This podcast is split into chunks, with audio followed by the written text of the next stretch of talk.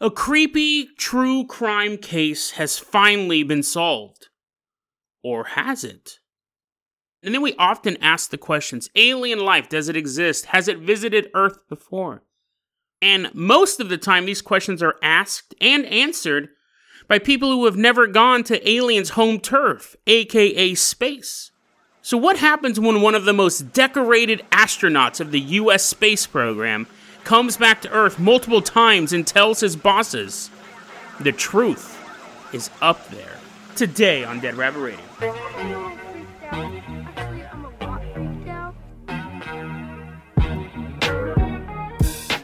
Hey everyone, welcome back to another episode of Dead Rabbit Radio. I'm your host, Jason Carpenter. I'm having a great day. I hope you guys are having a great day too. I hope you guys are having tons of fun, whatever you're doing, snowboarding. I don't know. What, what else you're doing? Mugging Bigfoot. He does have that wallet full of roots and berries that everyone seems to want. Speaking of something that I seem to want, coming into Dead Rabbit Command right now, give me some of that love. And it's our newest Patreon supporter. Give it up for Wob. Everyone give a round of applause for Wob. Wop's a lesser known cousin. Wob wobbles on into Dead Rabbit Command. Wob, you're going to be our captain, our pilot this episode. If you guys can't support the Patreon, that's fine too. Just help spread the word about the show. That means so much to the show, and it means a lot to me. So if you want to take care of your good old buddy Jason Carpenter, just tell your friends, tell your family, talk about it online. And I know a lot of you guys do it because we've seen massive increases in this show just in the past week. So thank you, thank you very much for those of you who are doing that. Wob, I'm going to go ahead and toss you the hair hang glider. We're going to leave Dead Rabbit Command. We're going to take a nice leisurely journey because this first story is a little rough. We're going to take a nice, gentle glide all the way out to Durango, Colorado. And as we were headed out there, I'm sure I'm sure you heard the sound of a couple people letting go of Wob's ankles. They're like, "No, nah, I'm good. I'm good. I don't want to hear this story." This story is fascinating to me. It's one of my favorite true crime cases, and I've been just, with lack of a better word, digesting every bit of information. That pun will that pun will not make sense now. The people who are plummeting away from the hair hang glider, they're like, I get it. Because they're aware of where this story's going. But I've loved this story. It's a tragic true crime story. So as much as you can love a story like this, but the mystery involved has kept me the edge of my seat. And I'm not saying any of that to downplay the real tragedy of this story. It, it's just, as a true crime aficionado, th- this one's held my attention for quite a while. It's been this ongoing process. So, November 18th, 2012. In Durango, Colorado, there is a man named Mark Redwine, a divorced father of a couple boys from a couple different marriages and he would have custody of his kids from time to time. He was legally considered a good pop, so the court gave him custody on certain dates, mandatory custody. Whether or not the kids wanted to go, they were legally obligated to go. They had to. That's the worst. It's almost like prison at that point. Now, you hope that the kids would come to love their dad despite all of his flaws. Like, yeah, mom and dad couldn't stay together, sons, but I still love you. You know, it, it, it, takes a court mandated order for to give me the time to tell you this, and maybe over time you will learn to forgive me for cheating on your mom or whatever. But in this case, the obligated court ordered visitations were not doing Mark Redwine any favors. Because a couple years ago, his sons, Corey Redwine and Dylan Redwine, are at his house. And he's asleep. It's late at night. And they get his laptop I don't know. It's very. The story is very interesting. I don't know what sparked them to do this. Maybe it was just childlike curiosity. You find a laptop. Jason, there's nothing wrong with wanting to use laptops. What are you talking about? What are you, some sort of luddite? All of a sudden, they had his their dad's laptop is locked, and they bypass his security lock. That's one, and then they take the laptop into the bathroom because they don't want the dad to know that they're on his laptop maybe they're expecting to see porn. Maybe they're like, oh, dad might be into boobs, right? You think dad's into boobs? No, I think dad's more of a butt person now that we're having this super disgusting conversation. We shouldn't be. But maybe they want to look at some porn, see what they're da- who would who would they, I I do not I don't okay I don't know if they're trying to find their dad's porn, but I'm gonna tell you right now that's what they found. I don't know if that's what they set out. Maybe they're just trying to download some V Bucks app they found their dad's porn. Now, it's not as bad as you think. Usually, when we talk about stuff like this, like finding their dad's porn, it's child porn. It's not that bad. But it is so gross. It's so gross that I go to true crime websites all the time. This is so funny. I, with bated breath, waited, honestly, like half the year, like six, seven months for these photos because although crime websites will constantly show video footage it's like a young woman's walking down New York and a man walks up and shoots her in the brain, it's just like it's like on autoplay. You go to the website and this this little like web m or this gif of this woman getting blasted. They refused. Uh, uh, true crime websites, at least the ones I went to, refused to show the photos that they found.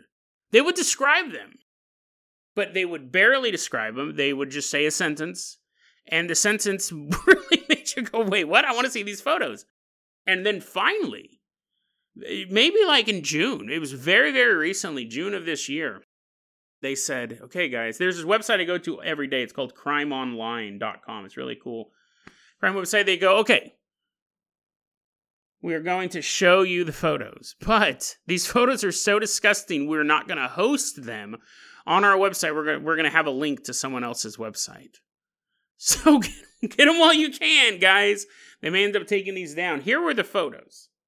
These boys, because they boys take the laptop into the bathroom. They see these disgusting photos, and Cole, the older brother, pulls out his cell phone and starts taking pictures of the photos. Now, this whole part of the story is happening like at 2010, I think, 2011. So it's like really not the best film quality camera, but it actually makes the photos so much more creepier and I, with with great suspense. I know you guys are waiting for this. The photos are of. Imagine you find these photos of your dad. Finding these photos of anyone would be gross. Finding these photos of your roommate would be unsettling. But if they if you found them of your dad and you were trapped in his house right now, you're, you're both minors.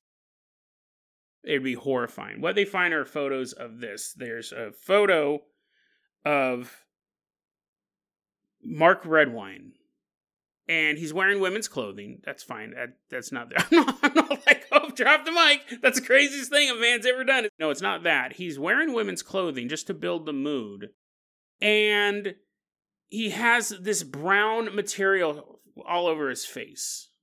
And you're like, oh, I didn't know. I didn't know my dad was a chocolate aficionado. And then there's like a close up. I'm going off memory. I'm going off memory because I don't want to look at the photos again. I've already seen them twice and they're disgusting. Second one, it's a little bit closer and you can see more chocolate stuff on his face. The third, hmm, the third photo looks like some. It looks if if a black metal album from Sweden had as their cover, people would go too much, bro, too much. That one with your bandmate who committed suicide, yeah, that was that was okay. But this one, it's a close up mm, of a man, of, of not a man, Mark Redwine, with a poop filled diaper. This was described all the time on Crime Online, like eating Cheerios. I'm like, oh, I want to see those photos. It's a picture of a man with a poop filled diaper stuffed in his mouth, and he's eating the poop. There you go, Jason. Jason. Uh, you haven't you seen Two Girls, One Cup? Jason, I've seen way worse stuff on this website, blah, blah, blah, blah. Well, here's the thing one, probably, yeah. I have seen Two Girls, One Cup. It was absolutely disgusting. I hated it. I didn't finish watching it. It was super gross. But it was super glossy. It looked like they shot it at Evil Angel Studios or some porn place, right? This was this because the cinematography of it was so grainy and made it even creepier. And it was you didn't know the girls from Two Girls One Cup, right? You weren't like Rebecca, no.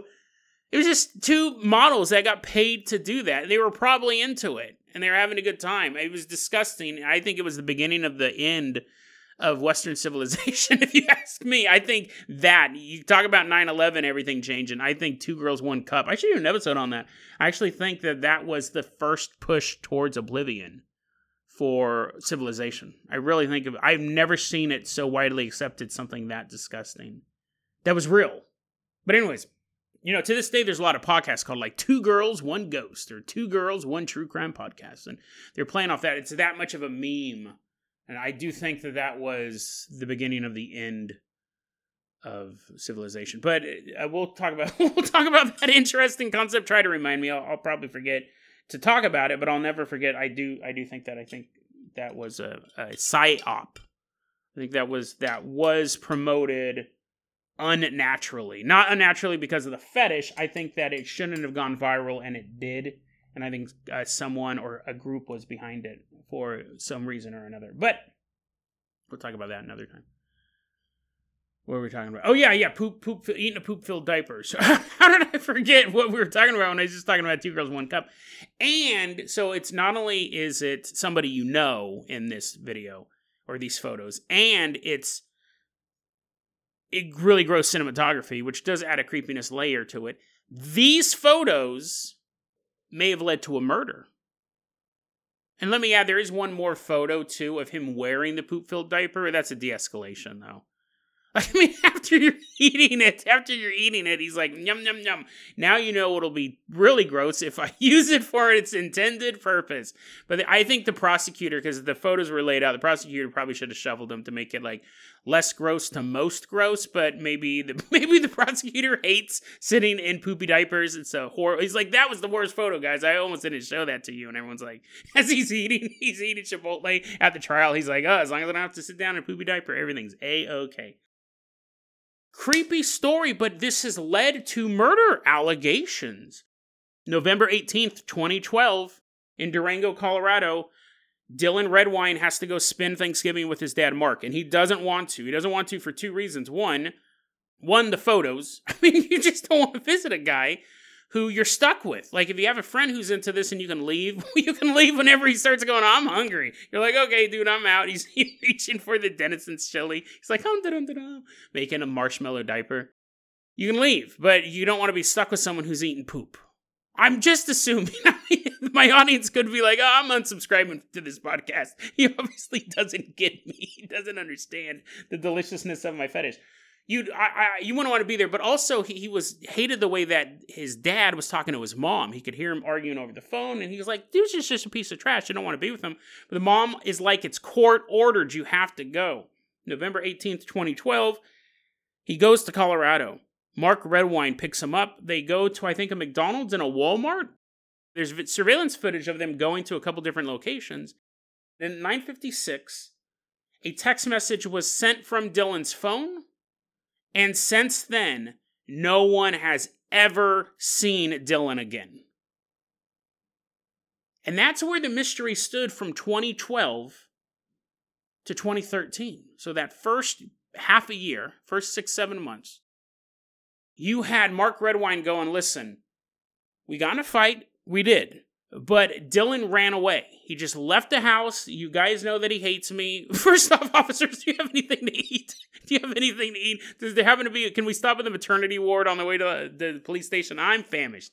But then he goes, "Listen, he ran away, and uh, who knows what happened to him? We live in this mountainous region. We're in Colorado for crying out loud. There's like bears and mountain lions in the area, and the cops are kind of like looking at each other and they're like, "Yeah, I guess," but they don't have enough evidence to charge him. In 2013, though, about five miles away from the Durango household of Mark Redwine, they find bones, a couple bones, some clothing, and they test it, and they are the bones of Dylan Redwine. And at this point, Mark Redwine goes, I told you guys that. I told you I told you guys exactly where the location of the body would be. No, he goes, listen, I told you he ran out. It was most likely he got attacked by some sort of animal, which is rare but not unheard of. And he's a 13 year old boy who's running into the wilderness. Anything could happen. He goes on the Dr. Phil show. Mark Redwine goes on the Dr. Phil show, with, which God bless Dr. Phil's heart. But I really wish his shows were available online. I get it. It's not an easily accessible show to watch, but I watched a couple of clips from this episode, and it's what you would expect from this type of story. His family saying that he's gross and a murderer, Probably more. They probably more accusing him of murder first, and then him going, "I didn't do it. I didn't do it." And he took a polygraph test, and then I couldn't find I couldn't find the polygraph test, but I'm assuming he passed it or it was inconclusive or anything like that because because he's still walking around free in 2013. In 2015, they find Dylan's skull.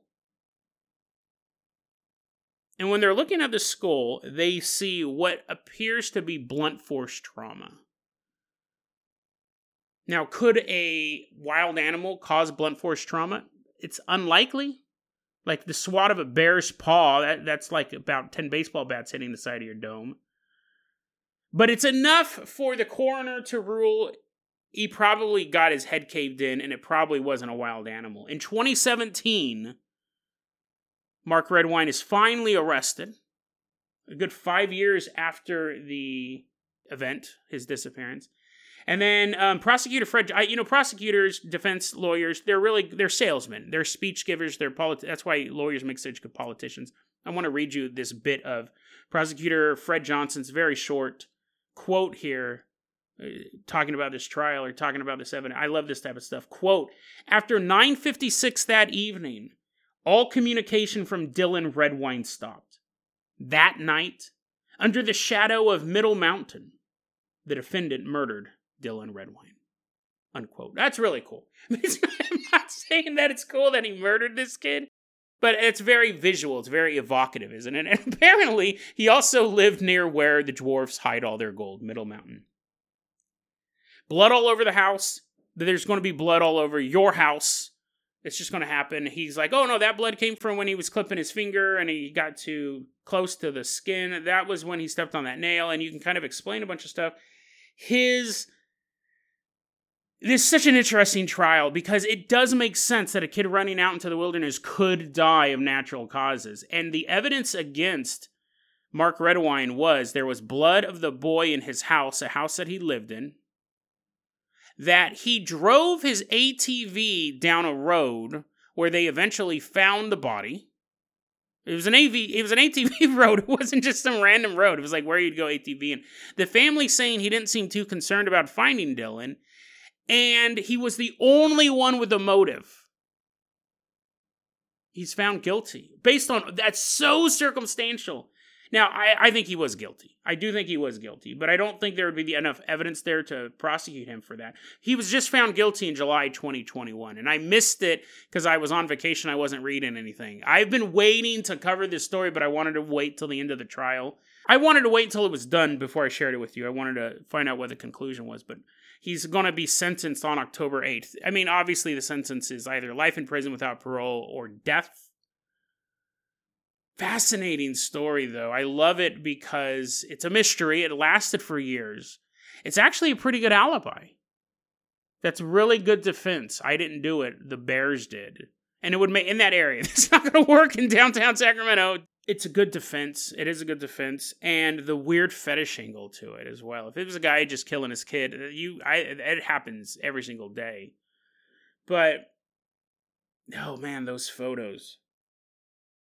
So a true mystery. It was he really the guy? I think so, but who knows? The truth of the story could still be out there on Middle Mountain somewhere. Evidence that would show that Mark Redwine is not a murderer, but just a totally disgusting dude. He's want to get into prison. He's like, oh, this prison food reminds me of home. Everyone's like, dude, this stuff's super disgusting. He's like, yum, yum, yum. Yummy in my tummy. Can I have some of your food, sir? Wob, let's go.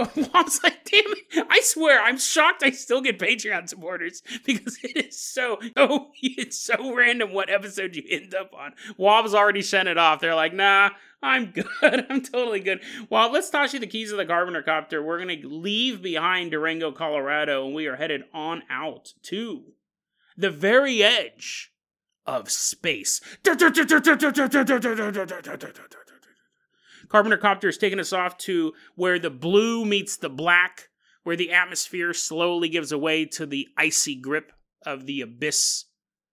I could be a prosecutor. I would much rather be a defense lawyer. I think it's way more fun. But I can say snazzy stuff too. We're in zero gravity, so we're kind of floating around, and Wob is slowly moving. I don't think we've ever taken the Carpenter Copter this high up. We're floating into space, and we're just kind of floating around. It's a having a good time, right? Throwing a beach ball. We're throwing the slowest thing we can't even tell. It's in zero gravity. You're like, Jason, why aren't we throwing like anvils or something? If you threw an an if you're in space and I threw an anvil to you, would it kill you?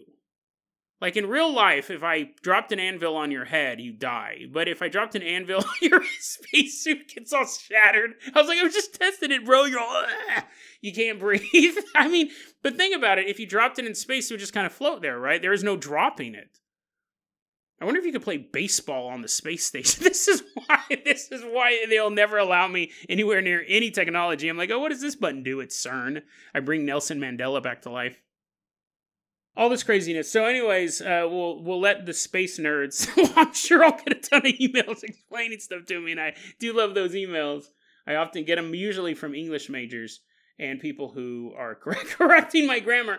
This is one of those fascinating stories that is packaged in such a bizarre way I just don't understand it. We recently talked about it on yesterday's episode about how journalists are supposed to write their articles in an inverted pyramid, and you put the best information, the most important information at the top, and it gets less informative as you go down so the editors can edit it or the reader can stop reading it and they get the gist of the information at the top.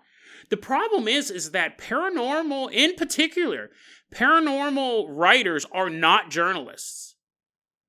But they churn out articles constantly now, they may be good paranormal researchers, but they're not they're not journalists. They don't know how to structure an article in a classic journalist way. Drives me up the wall. Drives me up the wall. And I don't want to call out certain web I'm gonna call out a website now, but a lot of the paranormal websites, they're just a mess. Their articles are just really, really poorly written. No, and I'm not in a informational way. They're just formatted they're not even written like in a magazine format. They're just written as if someone was. I, I don't. I don't even know how to describe it. They're headache inducing for me, and I have to read them to get stories for this show. But it's fascinating. It, you, you guys, if you're a paranormal researcher, just take a journalism class or buy a journalism book for crying out loud. But anyway, so here's a website that I go to all the time. It's a great website called howandwhys.com. They have a lot of really good information on here. I found a lot of cool stuff. And this is an article called well, I won't tell you the title right now, is written by a journalist named Vicky Verma. Again, I'm not calling you out for being a bad researcher, but it's just such a bizarre, it's not a very well structured article.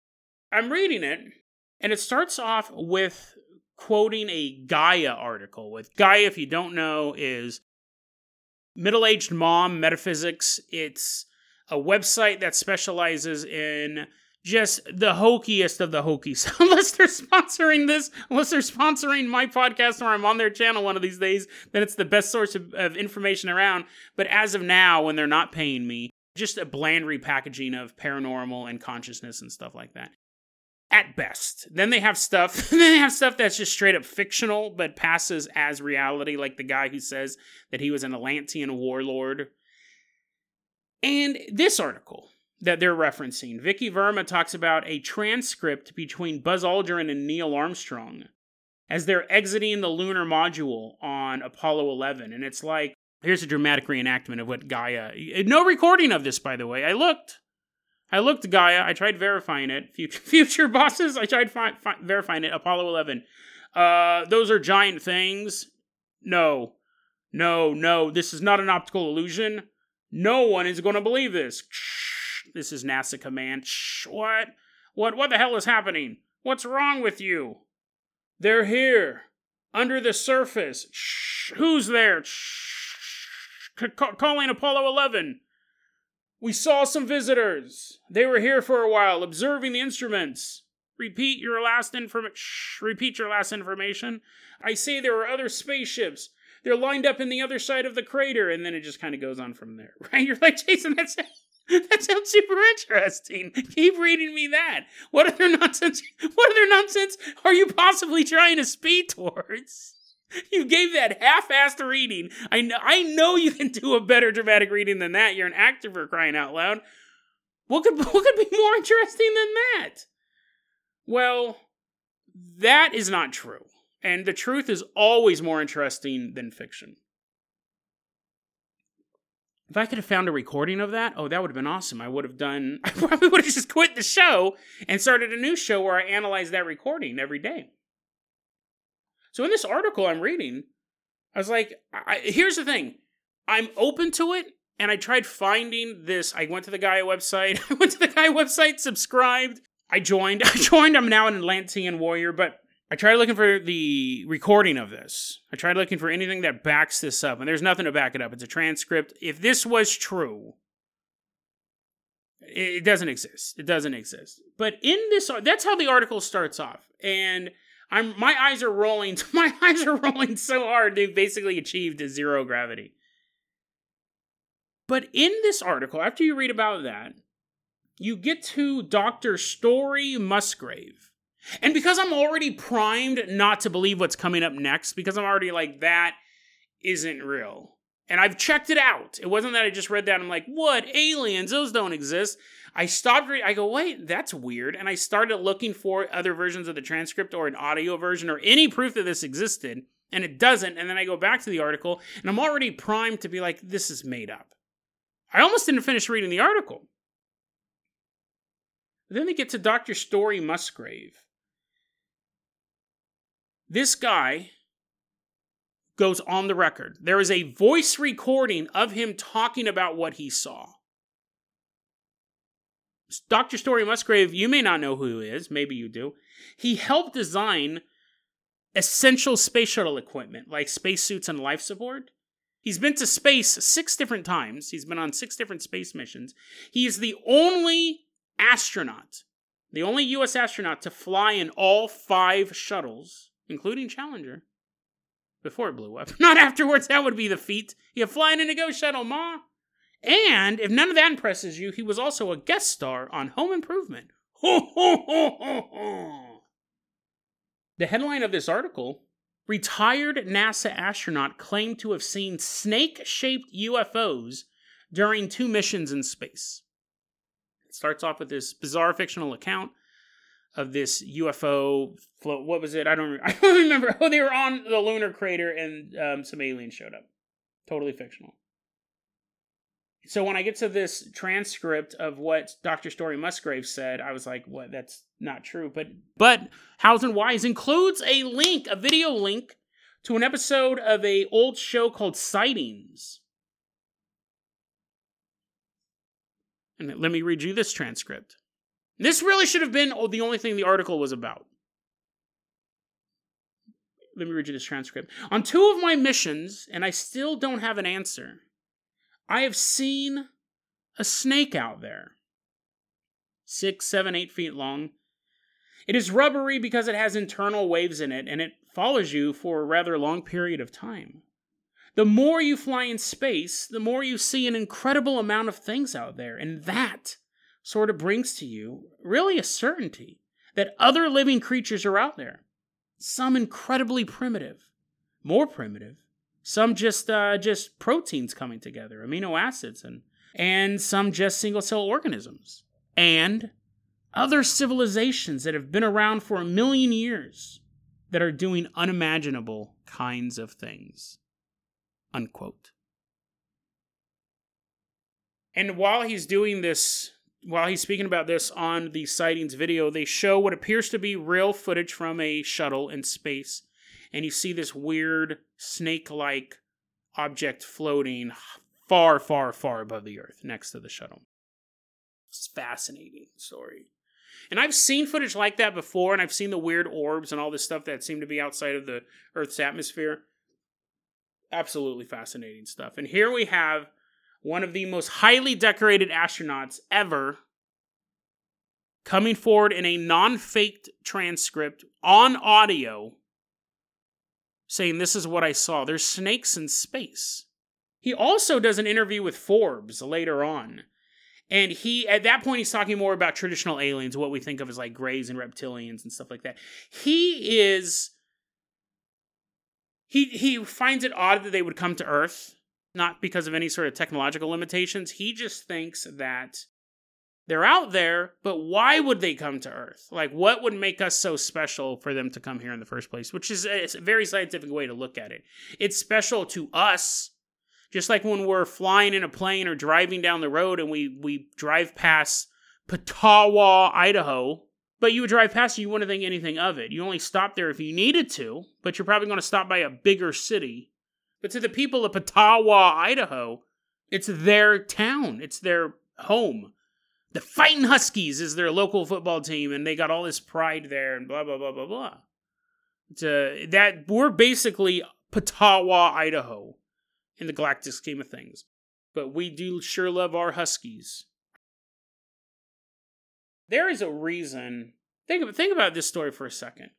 There is a reason why one of these is more popular than the other. Right? There is one of these why we know all about the bases on the moon or ancient aliens or crop circles. This is all alien lore 101. This is something you learn when you first start researching aliens. You learn these conspiracy theories. But organic aliens in space floating around like that, single cell organisms kind of clumping together and, and evolving in the atmosphere, that's a more of a high level conspiracy theory. And it shouldn't be because people are willing to go, people who have been to space are willing to go on the record and say this is what we saw. This should be well known knowledge. Oh, this should be conspiracy theory UFO lore 101. It should be one of the first things you see when they talk about it. Before we get to Betty and Barney Hill, before we get to cattle mutilations, before we get to an entire series based on ancient aliens, this should be ground zero. The building blocks for life have been seen in outer space, right next to our planet, by people who are trained observers and seen on two different missions. So you can't say, oh, it was just a, he had some he had a worm in his eye. He's like, ah, I shouldn't have been swimming in that swamp right before takeoff. I find it interesting. I don't know if it's by design that the the true stuff is pushed aside by the knowably false stuff. Even in this article itself by Vicky Verma, that is apparent. This should have been the top. We didn't need the people on the moon, the the base, whatever it was, the aliens on the crater. I've uh, literally already, I literally already have a hard time remembering what that was because it's just fake. And this is so fascinating. This was real. So why are we, as a UFO community, as UFOologists, why do we do it as well? Continually push away the stuff that is real for the stuff that isn't. I mean, there have been massive, massive flaws pointed in the ancient aliens theorem, and I'll put this link in the show notes again. There's a guy who did a three hour long video breaking it down almost episode by episode, showing how this stuff is not aliens over and over and over again. No one's watching that. People just want to hear about ancient aliens. And I have no problem. I love aliens. I have no problem discussing it. But we should be discussing the stuff from firsthand observers in space. It's sure it's not laser beams. Sure, they're not building pyramids or creating crop circles or mutilating cattle. It's a, just a light. We don't even know if there's any consciousness in it. It's just a snake floating around in space. But it's real. It may not be flashy. It may not be dancing with a little top hat it may not be plotting to take over the world, but it is life outside of the planet Earth. And even in a website, even in an article named after it, the headline is on it. It's buried in that article itself. Is this just because we don't have a big attention span? Is this just because we want the flashy stuff? Or is it more sinister than that?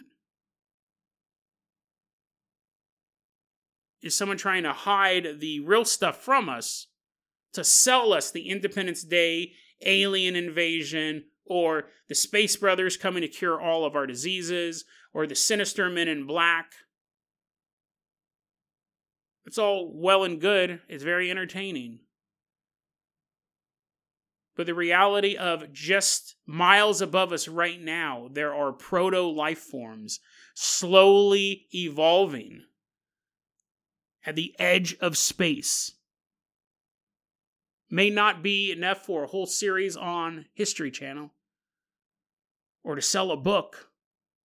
But Dr. Story Musgrave saw these things with his own eyes and put his reputation on the line to talk about them that shouldn't just be an episode of an obscure television show from the 1990s. That should be something that all UFOologists know. It should be common knowledge among the UFO community. But it's not. And the mystery is why?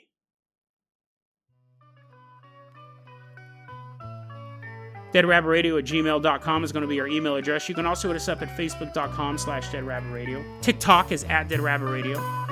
Dead Rabbit Radio is the daily paranormal conspiracy and true crime podcast. You don't have to listen to it every day, but I'm glad you listened to it today. Have a great one, guys.